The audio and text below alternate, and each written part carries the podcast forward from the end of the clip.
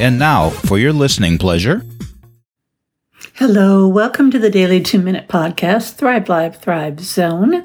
I'm Carol Sanick, author, life coach, and a high value woman.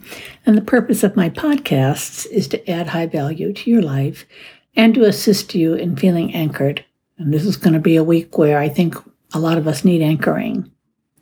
Today's episode is Senseless Violence. Today's Mental Health Moments Day, and right now we are smack dab in the middle of asking, what the heck can we do? We are in a crisis of senseless violence in this nation.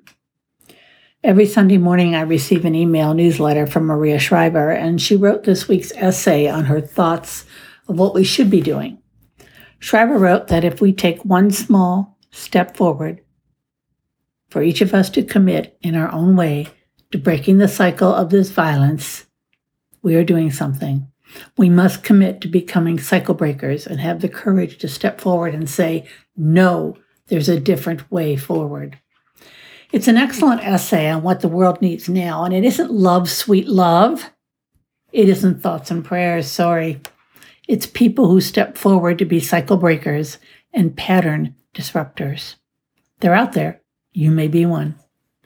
Shriver continues with the fact we cannot move forward in our lives, in our families, in our society until we see the patterns, acknowledge them in our hearts and in our minds, and use our voices to commit to change.